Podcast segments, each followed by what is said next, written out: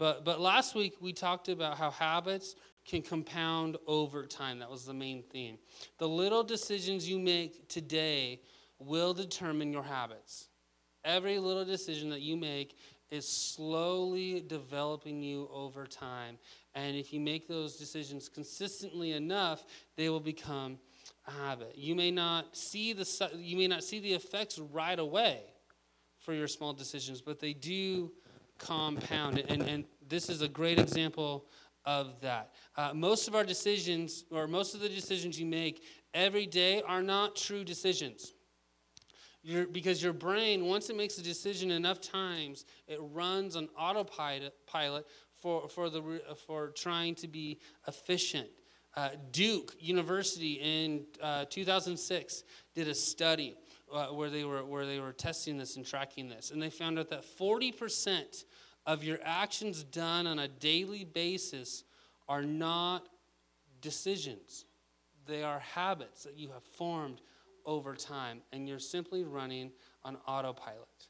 So, so when you decide, when you do something every single day, you're not actually deciding to do it. For example, okay, every morning I have I have a protein shake. Okay, I have two scoops of protein. I have 12 ounces of, of uh, 2% milk. I have a shaker bottle that I use, and, and it's the same thing every morning to where I don't have to decide what I'm having for breakfast, okay? Because it's, it's been so embedded into my daily life. The only time I have a, uh, something else for breakfast is either when we go to men, or either I go to men's breakfast, or Angel makes something else like if she makes me something, yesterday she made French toast for the ladies' breakfast. It was so wonderful. I had some. It was so good. Okay. But other than that, every single day, I have two scoops of protein with 12 ounces of milk. It sounds kind of boring, but but that's that's what happens. Some of you maybe maybe you wake up the same way. Maybe you you wake up, you look at your phone for a little bit, you go take a shower, you get dressed, you go you you say hi to your family, you have breakfast, you go to work, right? Depending upon the day, whether you're off or whether you're working or not, right? But you do a routine every single day. That routine you're not actually deciding because because your brain is on autopilot. Um, and, and it is important to, have, to make consistently godly decisions because they become your everyday habits. The more consistent you decide to honor God, the easier it becomes. Right? When you're, when you're, a, when you're a new Christian, right? It can be overwhelming to, to think, okay, I got to do this, and I got to do this, and I got to go here, and I got to be here, right? Let, let me put you at ease. It does get easier. However, you have to be consistent with it. And we'll talk about that later. We'll talk about that a little bit later, okay? But but the more consistent you are in deciding to choose God every single day, the easier it does get. There will be temptations to sin. There will be temptations to dishonor God. There will be temptations to uh, do what you want to do rather than what God wants you to do. But there is still strength and confidence from the Holy Spirit when you continue to choose to honor God with your habits. And when we choose to honor God with our habits, we have these great moments, these big moments in our life that, that may seem overwhelming, whether they are good, awesome, great big moments, or whether they're things like things that terrify us, things that give us fear, things that give us anxiety. Whatever side they're on, when we consistently choose to follow God, when we consistently choose to honor God with our life and build these habits, we will be ready. And the story that we're going to go through today exemplifies that. Our big idea today, if you get anything out of today, please let it be this Your life is the sum total of all the small decisions you make. Your life is the sum total of all the decisions you make. Okay? So, so what story are we looking at? We're looking at the famous story of Daniel and the lion's den. Um, and he's going to show us what, what, what, are the importance of these small decisions, okay? Um, because let's be honest, if we're believers, we should have this desire to want to honor God. We should not want to just coast life and then until we get into heaven and we're like, hey, God, I believe in you. I, I accepted Jesus. Let me in, right? We shouldn't be doing that. We should be using our life to honor God, whatever they are. And some of you might have goals right now. And, and I just want to encourage you today if you started your New Year's resolution and you're already off the wagon, it's fine. Jump back on it. You can get back on the wagon. The, I was reading, a, I was reading, a, or not reading, I was watching an interview uh, with someone, and they said uh, he did a, he did a huge study um, where they found out that the day that has the biggest drop off is not when they're halfway, it's not when they're a quarter way, it's day two. Day two is, has the biggest drop off of any goal. Now, if you're doing a whole year, day two is fairly quick, which means you have you still have time to jump back on. So please jump back on. Don't quit. Don't give up. Don't think of yourself as a failure. It's progress over perfection, just like we talked about last week. But but here's what Daniel teaches, and the first point is this: if you want to be great, if you want to have great habits, you have to be different. If you want to be great, you have to be different. Daniel uh, chapter 6, verse 3 says this Daniel soon proved himself more capable than all the other administrators and high officers. Because of Daniel's great ability, the king made plans to place him over the entire kingdom. So, what's going on? So let's give some context here. Okay, so we read in chapter one that, that Daniel and his friends, right, were, were taken as exiles from, from Judah all the way back to Babylon because Babylon had conquered Judah. So they're taking the best and brightest and most awesome people back to Babylon so they can work for them, okay?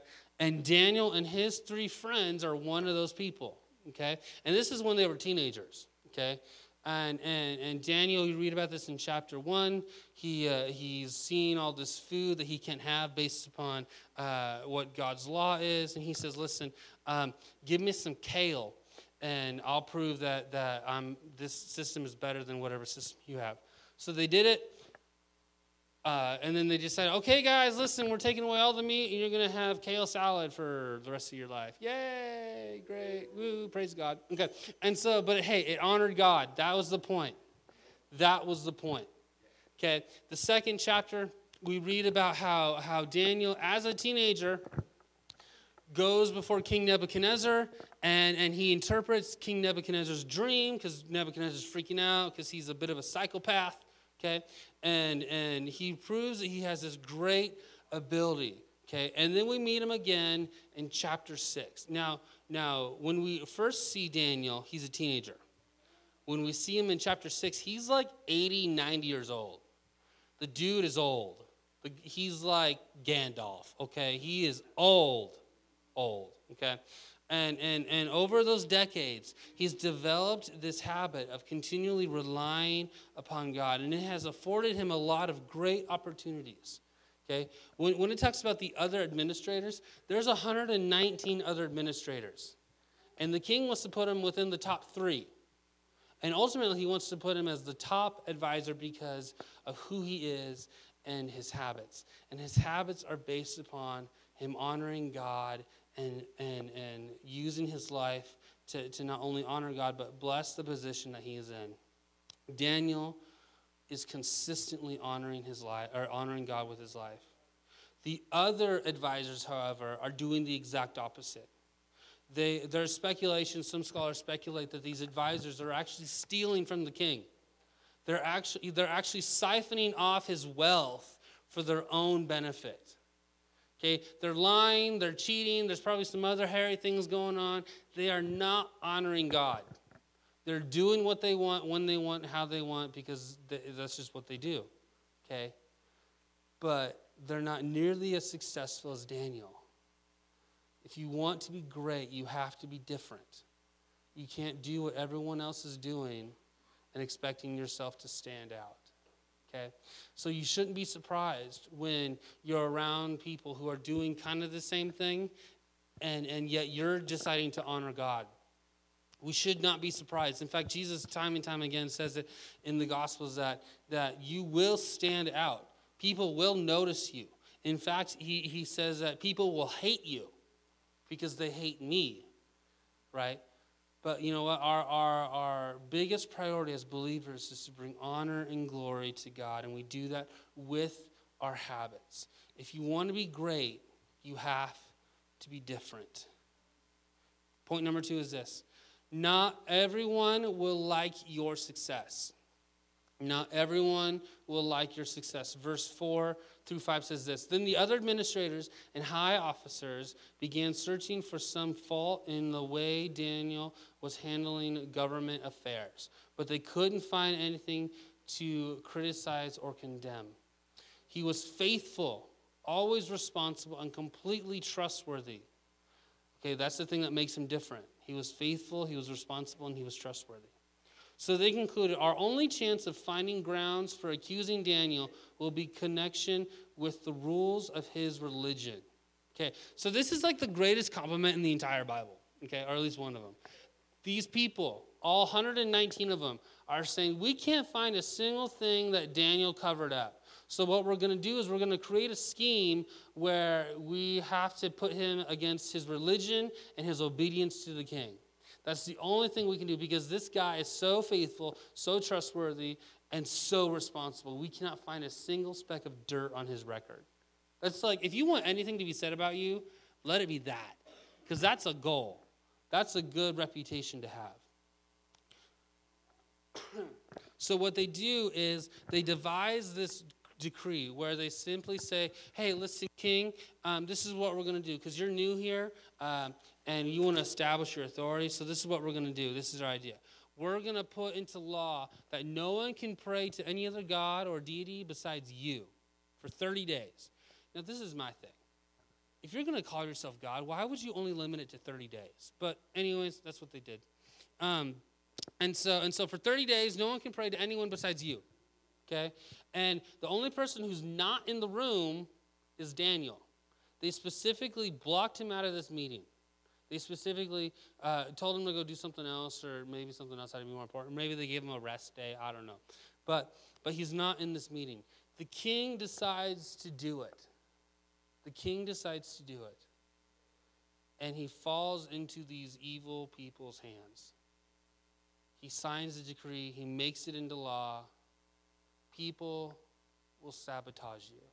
Not everyone is going to be excited about your success one of the one of the things that, that I find so ironic and, and, and whatnot is, is whenever someone tries to better themselves, whether it's they're trying to, to maybe read their Bible a little more, maybe they're trying to come to church a little bit more consistently, maybe they're, maybe they're trying to become healthy, maybe they're trying to uh, handle their budget more, maybe they're trying to be a, a better spouse, maybe they're trying to just be an overall nice person, maybe they have a goal to be a better worker, right? When, when people start to see you starting to change to become a better person or someone who's more honoring to God, some of them will not like it for several reasons. One, it shows that the, they, may, they may translate it as, oh, well, you just think you're better than everyone, don't you? Two, it shines light on their own inadequacies and their own things that they need to work on right? It's kind of, why would we mess with the status quo? Let's not mess with the status quo. Let's keep everything the same. And then they see you over here rocking it, doing your thing, making yourself better, right? And they're like, why'd they do that? I don't like them. Let's figure out a plan, right?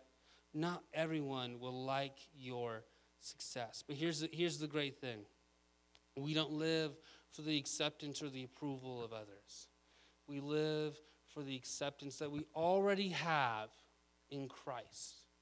There's nothing we can do to earn it. There's nothing we can do to eliminate it. There's nothing in and of ourselves that we can affect the acceptance of God on our life. God gives it to us because we are his creation. We also don't we also don't earn it because we've done so well. Or look at me, God, look at me how I did. We can't do it. There's nothing we can do. God bestows upon it, or God gives it to us already because He's God. And we have to really take an evaluation of what our identity is. Remember last week, right? Habits come out of our identity. Okay? Our identity is also reinforced by our habits. If we identify a certain way, our habits will be will come out of that. So if we if we decide to identify as a child of God, our habits will fall in line with that. Sometimes, sometimes when we when we think that we're not a child of God or we, we identify as something outside of being a child of God, all of a sudden our habits start to shift. right? If you remember, if you remember last week, I talked about how, uh, for example, if you want to quit smoking, don't identify as a smoker. Identify as someone who is quitting smoking, and you'll have a higher chance of being successful. If you wanna, if you wanna lose weight and you wanna, and you wanna, you know, get slim or whatever, okay? Don't identify as someone who is unhealthy. Identify as someone who is working on their health, okay? And so when we see people starting to sabotage our life, maybe they're trying to tempt us, maybe they're trying to make fun of us, maybe they're trying to, to make us feel worthless. Like we have to find our identity and who we are in Christ before anything else. But don't be surprised that not everyone is going to be your cheerleader. Point number three is this consistency won't let you flinch. Consistency won't let you flinch. Let me explain this. Verse 10 says this But when Daniel learned that the law had been signed, he went home and knelt down as usual in his upstairs room with the windows open toward Jerusalem. He prayed three times a day, just as he always done. This is a habit. This isn't a spur of the moment thing. This isn't like, oh, snap. King Darius has gone crazy. I need to pray.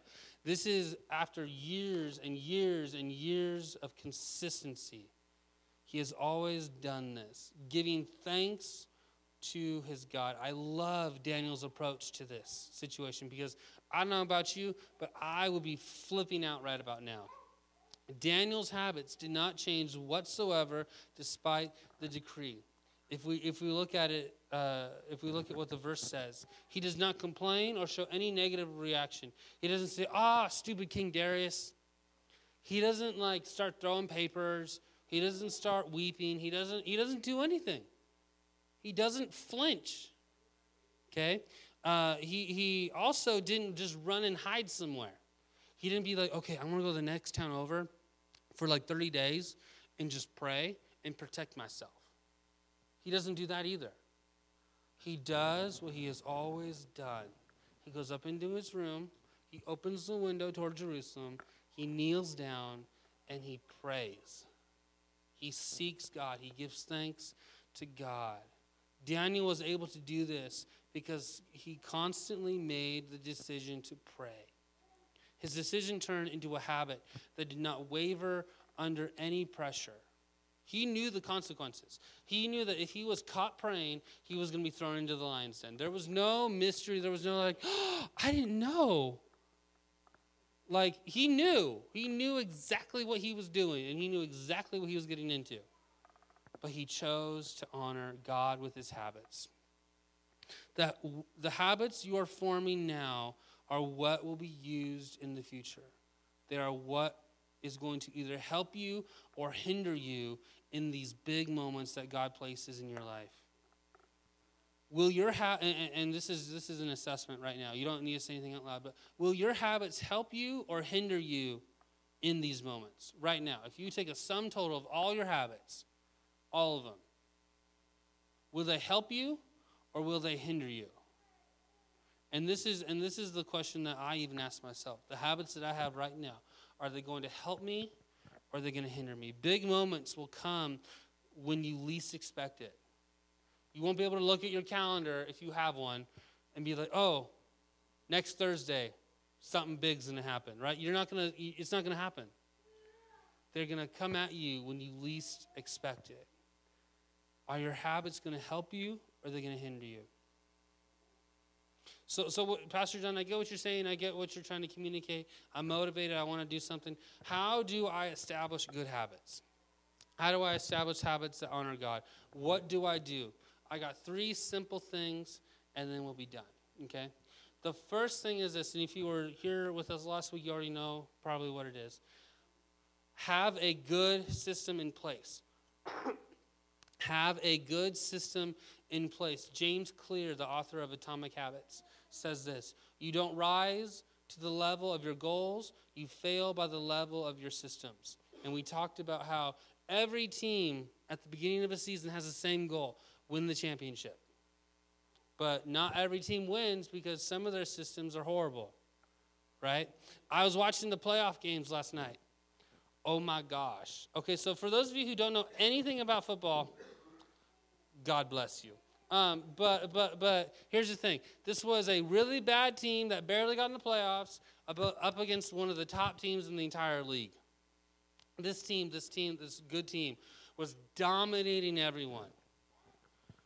This other team, eh, good enough, I guess. But last night was different.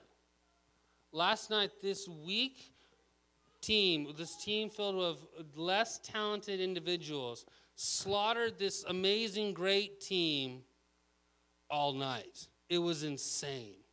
And it wasn't because the players were, I mean, the, if anything, this team should win, right? But, but it wasn't because of the talent. It wasn't because of luck. It wasn't because of this or that, or the other thing. It was because that team, the bad team, had a better system. They knew exactly what needed to be done, and they did it. Okay? Everyone has goals. Everyone has hopes. Everyone has dreams, right? But it comes down to the system that you have. Okay? Um, but some of you might be sitting here today and be like, listen, Pastor John, this is great. This is awesome. But I don't like systems. I don't have systems. I'm more of a free spirit kind of person, like whatever happens, happens kind of thing. I don't really follow rules or regulations or whatever. I just, but here's the thing everyone has a system for everything they do. You maybe just don't pay attention to it, right? Like your free spiritness is a system, it's how you run your life. Everyone has a system for everything that they do. So if you want to have good goal or good habits, establish a good system. Point number two is this. Uh, make it obvious. Make your habit obvious. Make what you're trying to accomplish obvious to yourself. If you want to change what you do, you have to change what you see. I'll give you a prime example. And I'm going to be vulnerable here for a second. So um, please be gentle. But I'm not a consistent teeth brusher. Oh, now it's quiet. Okay, cool. Whatever. Okay. Sorry. I hope I didn't offend someone. Forgive me. But I'm not a consistent teeth brusher. I'm not. Okay? And so, and so, some of you are judging me right now, and I'm just gonna go over here, okay? So, so what, what did Angel and I do? Okay, we have this toothbrush thing that sticks on the mirror, the, the bathroom mirror. So, so when I get up and I go take a shower, and I, and I dry myself off, I look at the mirror and I see the toothbrush. And it stares back at me into my soul. Says, if you don't use me, bad things will happen. No. But, like, it's obvious. It's, I see it, I see it every time I go into the bathroom. It's right there. I'm not very consistent in taking my vitamins. So what do I do? I put my vitamins on my nightstand. So after I brush my teeth and I put on my fly clothes, okay? I, I walk out the door, I see all my vitamins that I have to take. So what I do is I, I, I stand there for about five seconds. I take out all the all the vitamins. I put them in my hand. I put them on the kitchen table, right? Whatever you're trying to do, whatever you need to do, make it obvious. If you are struggling with your Bible reading, one of the things that I do that I've been doing for a while I put all my devotional stuff on my desk. That way I don't have to run around the house looking for it. Okay? If you're excuse me, if you're trying to have better health, uh, one of the things that Angel and I do is we put out fruits and vegetables out on our counter. And it's before all the cabinets filled with all the bad snacks that I probably really should throw away. Right? So, so before I get too far, I can make a choice before I get to the bad stuff whatever you're trying to do, make it obvious. Okay? You know, some of you might be thinking, but this gives me anxiety. I don't know what to do. I don't know what to do. Okay? Remember what we talked about earlier. Your identity is in Christ, not in your performance. And you have to learn to see this as preparation. This is preparation for big moments. And also, you succeed not because you did the task. Like, yay, I'm a rock star. I read my Bible, right? It's not that. Yay, I made my budget. Yay, I ate kale instead of Oreos, right? It's not about that. It's you become successful because you decided to honor God instead of honoring yourself or someone else. That's really the crux of this whole thing. We want to honor God, so make it obvious. Last point is this, and then I'm done. Make it easy. Make your habit easy. Make your changes easy. Your new habit does not need to be impossible. You do not need to go beast mode on your goal day one. Okay? If you're, if you know, like if you're trying to be healthy, right? And you're trying, okay, the goal is not, okay, I need to work out six days a week. I need to eat X amount of calories. I need to eat all my vegetables. I need to drink all my water. I need to get all, listen, it's insane. Pump the brakes. You'll be fine, okay? You have a whole year. Do one simple thing every day. One of the things I'm working on to, to get back is, is I need to drink my water okay? And I've learned this, and I haven't told Angel this because I'm kind of embarrassed by it, and I think she's going to make fun of me and spread this around church. So, but for some reason, I drink more water out of a squeeze bottle than a regular cup. I just don't know. I have no idea why. I have no. Don't ask me to explain it because I have no idea. Okay. So what I did was is I got this big giant uh, squeeze bottle, and honestly, I drink way more water with that bottle than I do a regular like tumbler okay? I do that because it's for some reason it's easy for me to do. Maybe it's because I get to like squirt it into my mouth and I get to feel like I ran a marathon. I don't know. But there's just something about it, okay? What would be something easy for you to do? Maybe something easy for you to do uh, when, when you're making a budget. It's just to know how much you spent, right? Maybe, maybe if you're trying to, to be more consistent in your Bible reading, make it easy. Read one verse a day. Make it simple. And then progress from there, right? Don't stay at the one verse a day, right? Because eventually, hopefully, you're going to have this craving to know more and more and more from the Word of God. But start small, start easy. If you're trying to work out, don't, don't try and work out five days a week that's tough. That's, most people don't do that. But you can start by walking 20 minutes every other day. Maybe, maybe uh, something simple for your, bu- for your finances is making a budget every single month. Maybe uh, for, for your, for, uh, your uh, walk with God, maybe showing up uh, to church every other week or maybe trying out a small group, right? Or maybe you're trying to be more relational and more outgoing. You don't need to be best friends with everyone, okay? But maybe inter- stepping out and introducing yourself to someone new, right? Or maybe you're trying to become more evangelistic and sharing your faith, right? Maybe, maybe you just need to invite someone to church once a week. Don't blow this up. You don't need to save the world. Jesus already did that, okay? Do easy steps that are obvious. And, and you can do and, and you can do a thing known as habit stacking. Habit stacking is you're basically connecting one habit that you already do that you are successful at with one that you're maybe not so great at. So, so in your notes, if you're wanting to do this, you just have to simply uh, structure it this way I will do X after I X. I will do X after I X. So, an example of this I will brush my teeth after I shower. Every single time. If I take a shower, I automatically brush my teeth. Okay? Um, I will drink my coffee after I take my vitamins. I don't get to drink coffee until I take my vitamins. Okay? Another example I will read my Bible after I watch the news with Angel. So if I watch the news every morning, Angel and I watch the news. So because so, we want to know what's going on in the world. So I spend some time with Angel. We hang out. We talk okay? Uh, and then after that, I go and read my Bible. Stack your habits together. You get this from the book Atomic Habits by James Clear, okay? Um, he talks about this. So if you're trying to incorporate a new habit into your daily life, stack it with something that you already consistently do. Make it easy, make it obvious, and that way you will build a good system. Uh, as I close today, I want to challenge you with this. Never underestimate small beginnings. Some of you, it's going to be tough. It's going to be a bit of a struggle. It's going to be like, oh, when will I be good at this? Or when will this like become a part of my life? Don't underestimate small beginnings. Zechariah 4:10 says this. Do not despise these small beginnings, for the Lord rejoices to see the work begin. Every time you get up and you decide to do something, it's like, hey, yeah, that's great, that's awesome. God's cheering you on. So, so if your heavenly Father is pleased with you, please don't beat yourself up because you slipped. and don't try and rush it because sometimes when we rush, things things don't pan out the way we do. So I'm going to pray. We're going to dismiss, and uh, we will continue on. Lord God, we thank you for today. I pray that you would uh, be with each and every one of us as we try and make ourselves uh, more honoring of you, God. Lord, we want to honor you with everything. And I just pray right now that, that we would continue to seek after you.